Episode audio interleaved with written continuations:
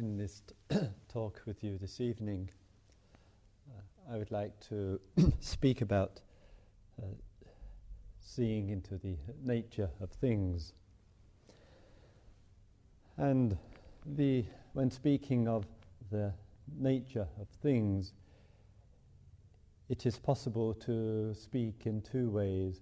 One is from the uh, relative uh, standpoint, and another is uh, ultimately. And in the talk here with you, I'd like to focus on relative uh, considerations within the context of our life and some of the ramifications of that.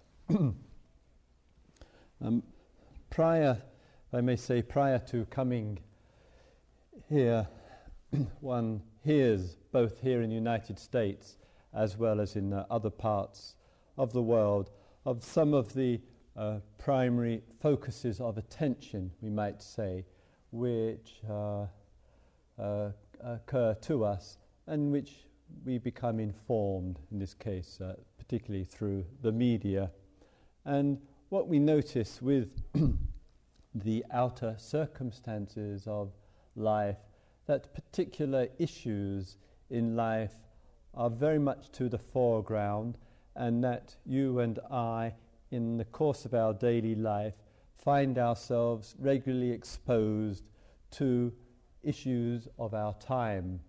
And there are waves of interest and, and concern, and sometimes very deep concern. At the moment, of course, I would have here perhaps in mind as one's at this very time would be uh, the tragedy of uh, uh, Bosnia and the medieval barbarity that is uh, taking place there. Another major issue at the present time is the relationship to crime and why there is so much crime and why we live in such an um, unsafe environment. Another major issue would be in Britain, of course, is, is health and what health means. There's certainly much discussion on this and the relationship to money to health, the corporate world to health, medicine and healing. So these themes touch and influence and affect our life.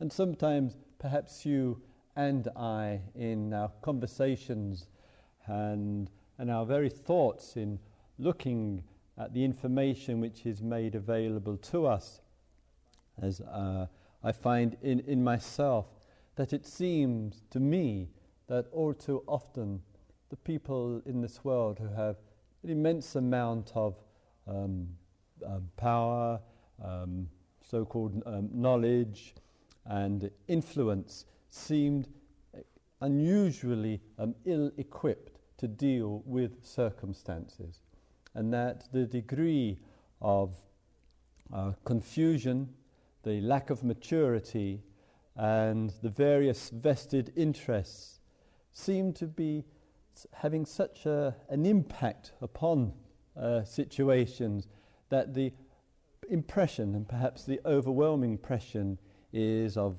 indecisiveness, of uncertainty, and a kind of attempt to look at the effects and deal with effects of things.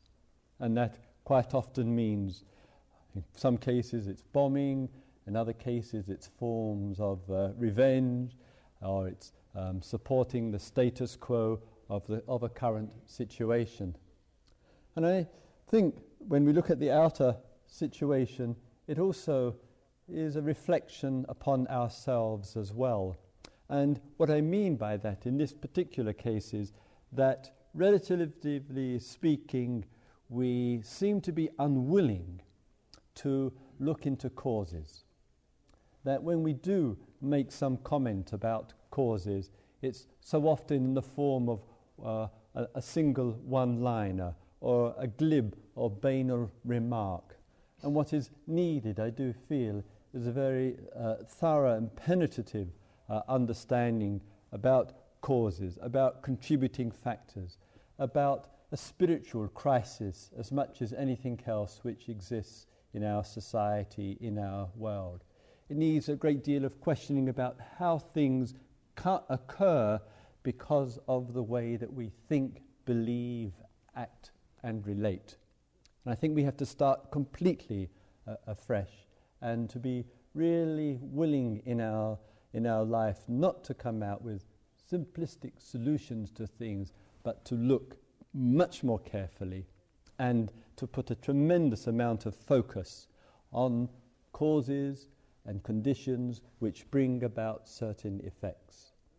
And unless we start doing that, then we're just, I think, wallowing in confusion and wallowing uh, in the dark and going along with whatever the current political economic th- uh, theories are because of lack of depth of looking. And sometimes some of us, and you may be included in that, may be looking into the nature of things is what spiritual life is truly concerned with.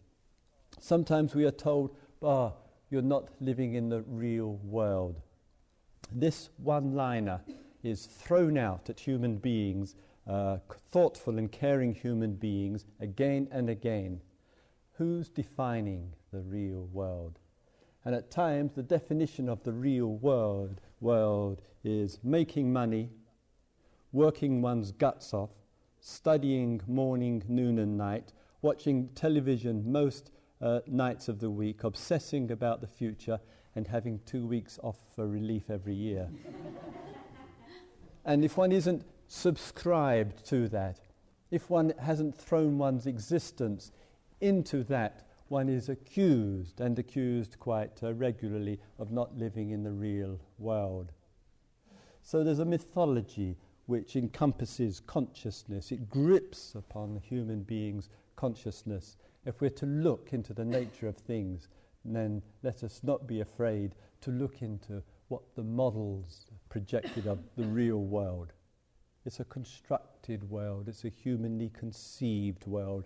And in a, such a humanly conceived world, some of us would say and say again and again, there's too much suffering in that so called real world. And if we do find out what the real world is, and we live in the real world, one feature of a human being who lives in the real world is that he, she, we live with a compassionate, ongoing awareness to life. One who lives in the real world lives with a compassionate awareness towards life because they see the suffering of the world, not living in the world of efficiency and competitiveness and obsession with n- numbers and all of that. It's seeing the limitations and the usefulnesses of that, but living in the real world is seeing in a fresh way. We are here for that seeing.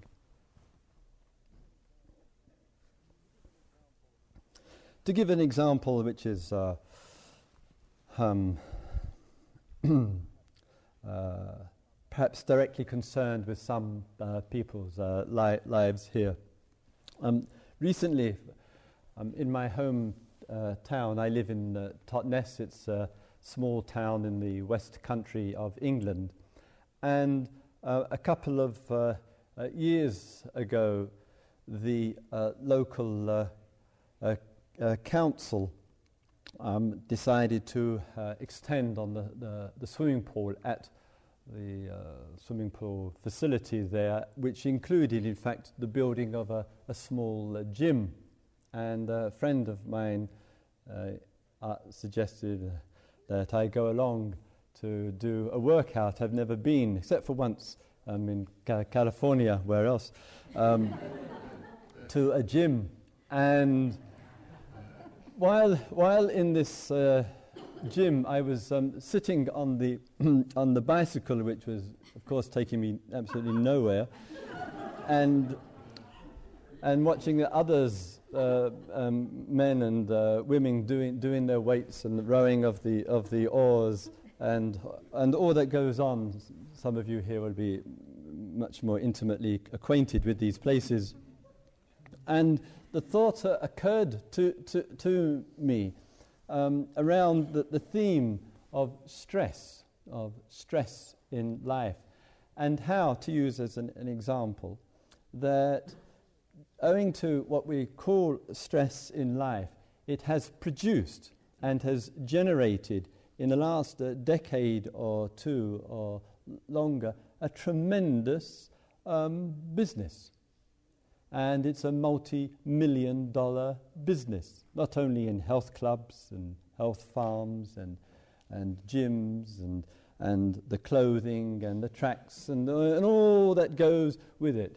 And one of, among many uh, purposes and uh, usefulnesses which is given to us is that by participating in these activities, it helps to uh, reduce the level of stress.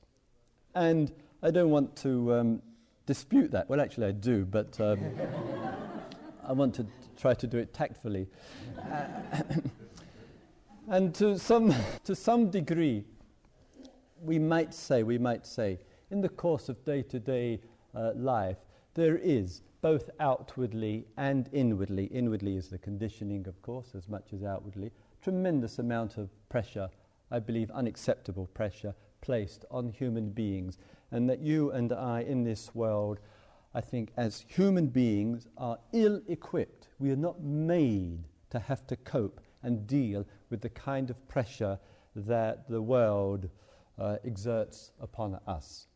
And it's not surprising, therefore, to hear with increasing concern the impact that it has on our natural protective systems that we have and which are gradually, sometimes collapsing under the pressure of all the demands that have been made upon us in the past, in the present, and in the future. And one of the shorthands that we have for this is stress. One of the reasons, perhaps among several, which brings you uh, here um, on the retreat is hopefully to reduce uh, some of the stress there and through calmness and meditative re- uh, relaxation, through presence, and through the overall kindnesses uh, of an environment like this. One hopes that it will. But I would make a similar kind of comparison between this and um, sitting on, the, on one of those uh, bicycles, um, pedaling furiously. That, in a way, it can be uh, a temporary relief in which simply what is occurring is a redirection of the focus of attention using mind and body usefully, and that generates a different kind of energy uh, flow inside of ourselves, and that energy flow can run from head to toes, from toes to head, and in the full engagement and commitment to that, we do feel better. And it's in a stark contrast sometimes to the condition of feeling so much stress and uh, the deeper levels of stress in terms of uh, anxiety and worry, which have impacted upon us and in, we've internalized. So we do some kind of workout or we do some meditation uh, retreat or whatever it is, and that change, flow, and energy is such that it seems to act as a relief temporarily for stress. But is stress and the huge industry that has emerged out of stress in fact such that we haven't really stopped to really look and wonder what is this stress? What is it a shorthand for? What does it mean to experience stress, to live in stress, to be stressed out, to feel burnt out? And I don't think any amount of pedaling on a bicycle or what, whatever it will actually contribute directly to the looking and the questioning of stress.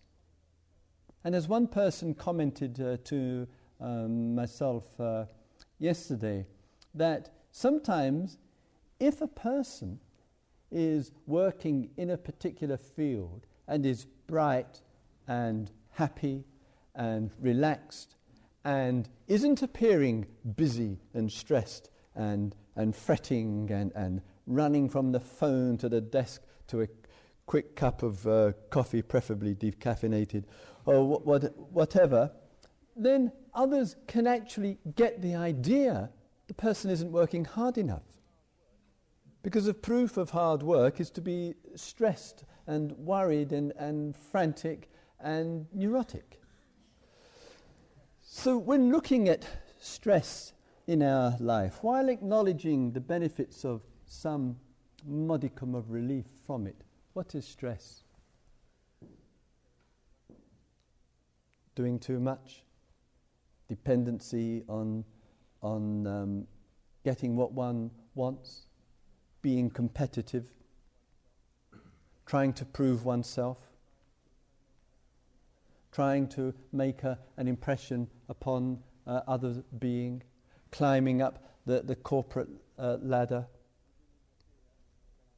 living in fear that if one doesn't live in a certain way in a particular field, that one might lose one's job because of the ideology of uh, that uh, in, invades businesses of lean and mean, in which human beings never quite sure of how long the job will last because of uh, the profit motives that are circulating, etc., etc. So what I mean is, is that if we are to discover what it means to live a life without stress.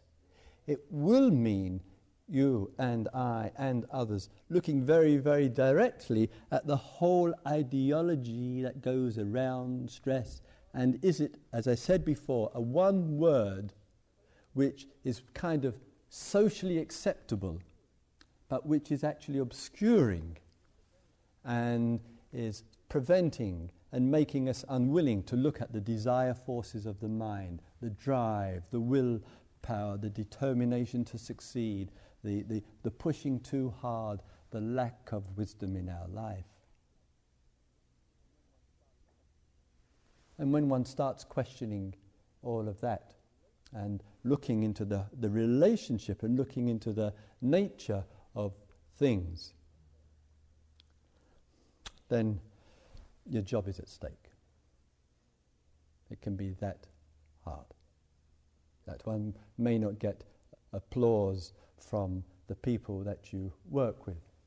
They may not, may not understand that one is um, finding and discovering in oneself enough capacity in life to say no and to mean it, to know oneself well enough that a worthwhile life is a life which can't be one which is tottering on the edge of stress and exhaustion and weaknesses of the body and heart and mind and burnout and failed friendships and communication simply because there's some conditioning that's propelling one along mercilessly. And thus, here, unlike sitting on the bicycle, as valuable as it can be, I hope not too many of you got these bicycles at home. You may feel uncomfortable about it. Um, it's a metaphor, please understand. Nearly a metaphor, anyway. that in that though the benefits of that are there and are present, but the benefits are there as a means to look into the causes. To look into the causes. Understand? So that, as I say, if in a situation where a person or people are feeling very stressed out and sometimes doing the most noble and beautiful work on this earth for the genuine welfare of others and feeling terrible stress, naturally there is the, the, there is the wish for relief from it. Naturally. The relief may come, but the relief is there not for itself, but to provide the opportunity to look into the causes and conditions of the stress and to have the power of heart and mind to change those causes. So that one doesn't spend one's existence moving in a stress, relief from stress, stress, relief from stress syndrome. syndrome. And sometimes that has boiled down, as some of you well know, from Monday to Friday, stress, Saturday, Sunday, relief from it, Monday, back to it. There's got to be another way of being in this world.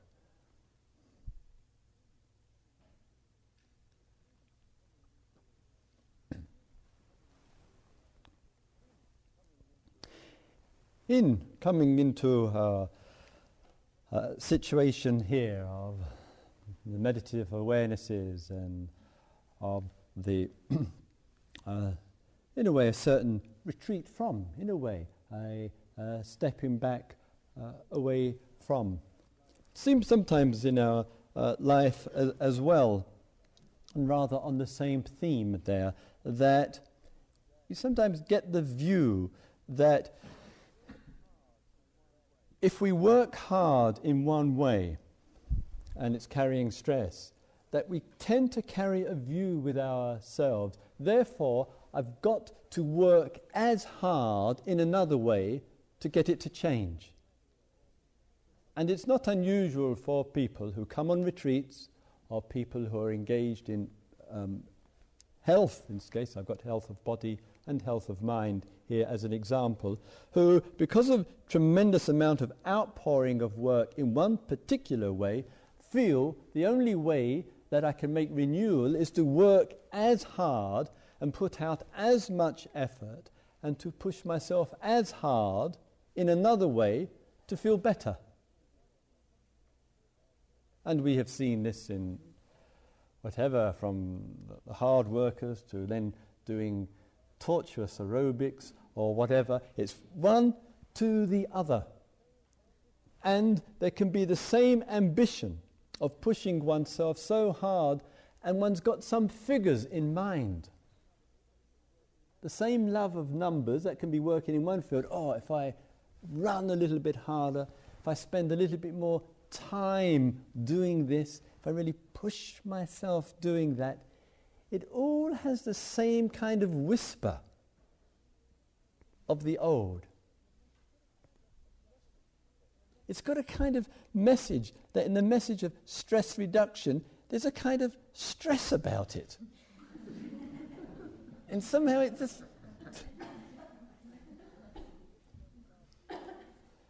just um, last week in Britain, they, um, you, you, have it here in um, Boston and New York and other places, they had a marathon running. And there was something like um, 25, 30,000 people running in this marathon, the, the cream of the milk, of course, up the, up the front, and thousands of people, and in typical um, English fashion, um, all sorts of um, eccentrics um, um, running in this uh, race. People, there was um, uh, a gang of guys dressed up in Roman metal uniforms run, running in this race. And then there was a, a fleet of um, clowns dressed up. And there were others wearing these black plastic dustbin bags. And there was a fleet of others all tied together by rope running. And all this, and I and uh, my daughter watching, watching this on the television and a few times I thought, well, rather them than uh, uh, me as a, as a, rather Buddhist uh, jogger, if I, if I may say. And in that, there was a tremendous, as the cameraman and the reporter would run out to the crowd and interview them while they were, um, not, not, not the cream of the milk, of course, going along at a hair's space, but the others interviewing them with the camera and they were puffing like, and what was very nice and lovely was that how the attitude between people varied, doing the same thing varied so greatly. There were those who were doing it for the fun and the enjoyment and raising money for, for charities, and those who were doing it because they were determined to beat their previous time and they were determined to, to, to finish. And there were a few elderly ladies at the very, very back, rather uh, round and lovely, who were participating in this number 35,000 and something there with their numbers, and they were just going to walk it. And they were, and they were very gladly taking the cool drinks that were people were offering. And I thought there was you know, something rather comforting about that in, in comparison to the leaders with their terribly tortured faces as they pressed, pressed on, determined to be the, the, the winners. and such situations like that, in which the kind of expansion of human life is, is revealed, uh, where are we in such a situation? What's our, what's our relationship to the very movement of our life? What's our relationship to the way we are and the way we feel and the way we, way we act and respond? What's our relationship to diet and exercise and posture?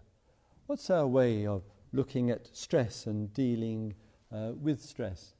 What, what is the capacity of the mind to look at the movement of our life and to see what the cycles are which are repeating themselves in our life? How's our relationship to goals? And are we goal obsessed? And if so, what are we missing? What's the price for being so goal obsessed?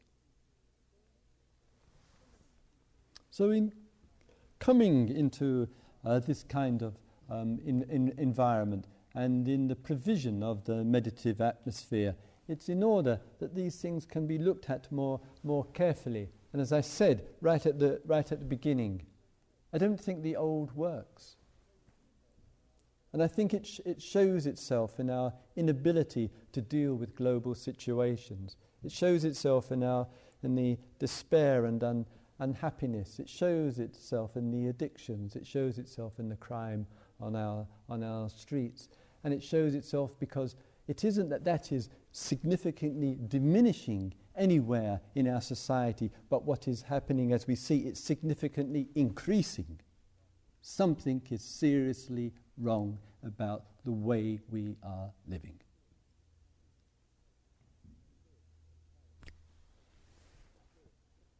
And it takes some spirit and courage to question that.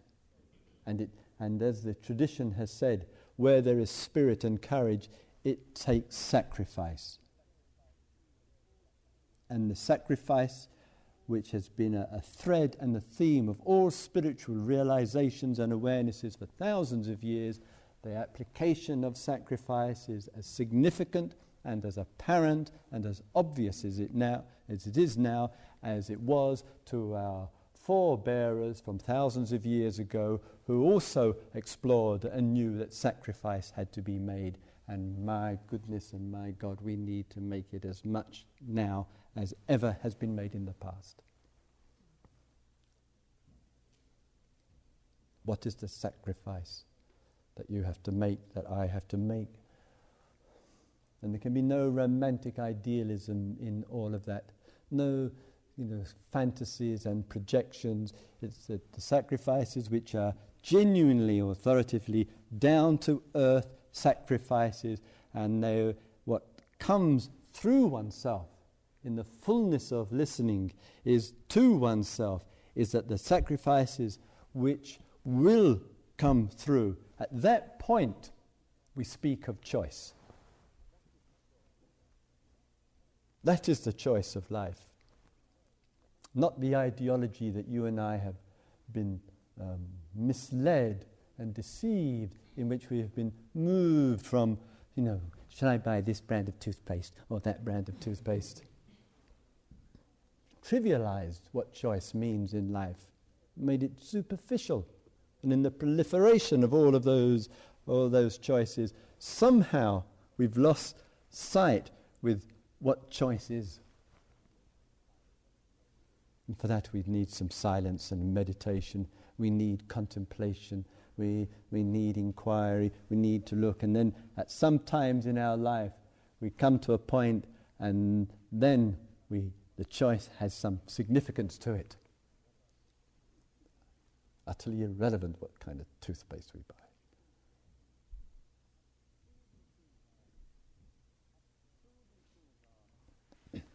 So, all these things are up for exploration here. And thus, in a way, though this is the most minor and trivial significance, is such that it gives respect, in a way, to the tradition of which these teachings are connected with, and that is a tradition of vipassana, insight meditation. It's meditation for insight, to see clearly. In that, as one person in, in uh, one of the small groups uh, pointed out today, and very, uh, very, very common uh, thing, that it is quite possible and not at all unusual to uh, come uh, into a retreat. And as many have said who have participated in these atmospheres for um, years, if not lifetimes, and experience at the beginning of the retreat, the first day or two, the primary thought is essentially one of settling into the situation. And uh, that also can take place one day or two days. There's a settling in because of all the adaptation and adjustment which is uh, needed. And person can pass through these uh, days uh, here and experience just the simplest uh, activity.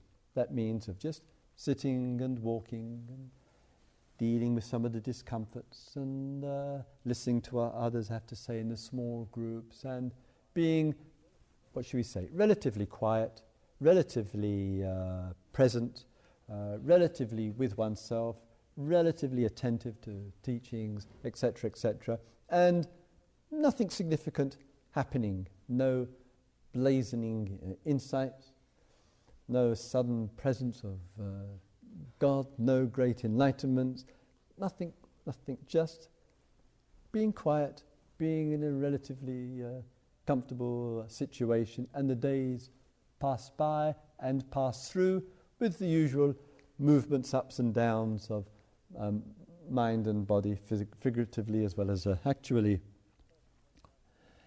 And, as a person pointed out in the small group, sometimes it's a day later, a week later, a month later, or a year later, whatever, that insight comes. It may be connected back to here. And one may say, as some of you do and write to me and uh, um, uh, telephone and etc. etc. That while I was here, here on a retreat, here in such a, nothing much happened. Or while I was here, something happened.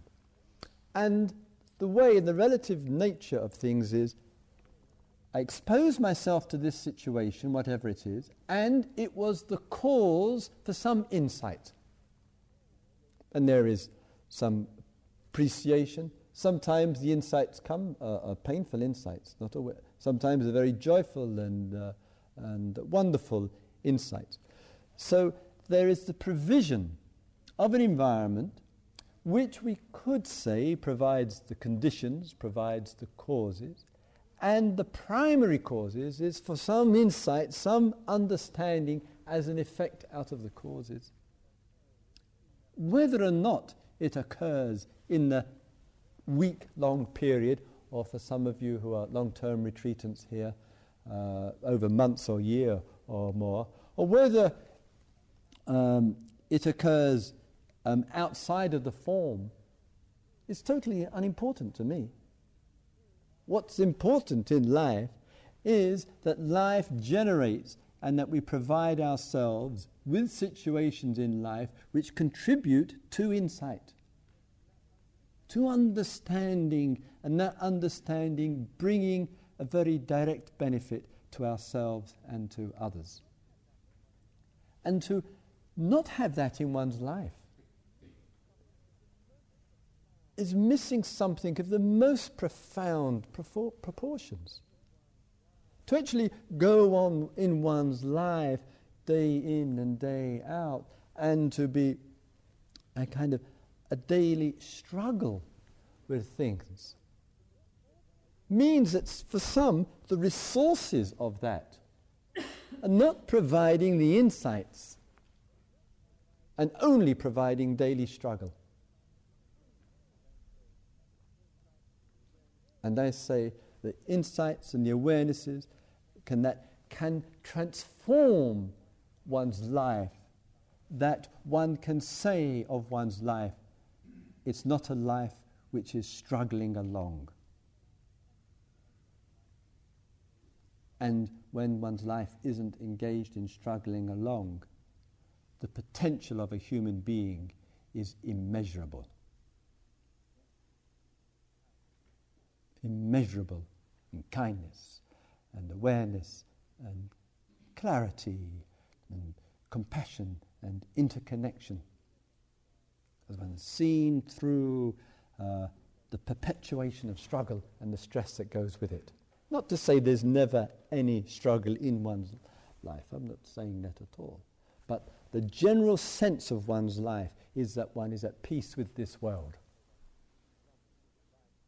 And therefore, one's lovely and vital energies are not being wasted in conflict and fighting with it.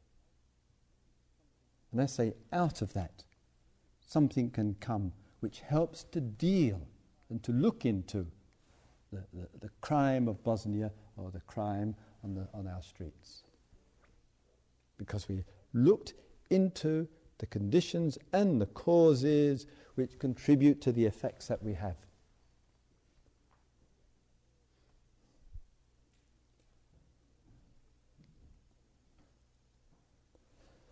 May all beings live with awareness.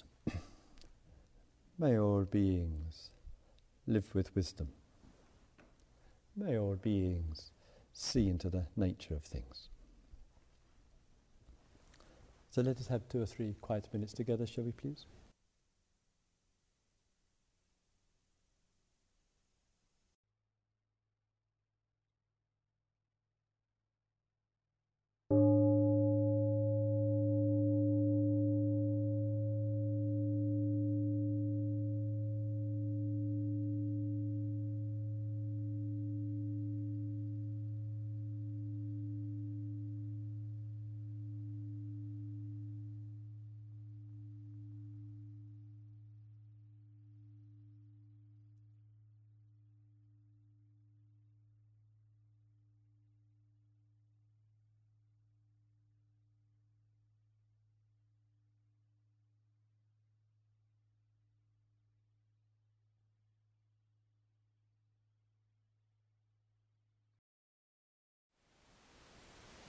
Thank you for listening. To learn how you can support the teachers and Dharma Seed, please visit dharmaseed.org slash donate.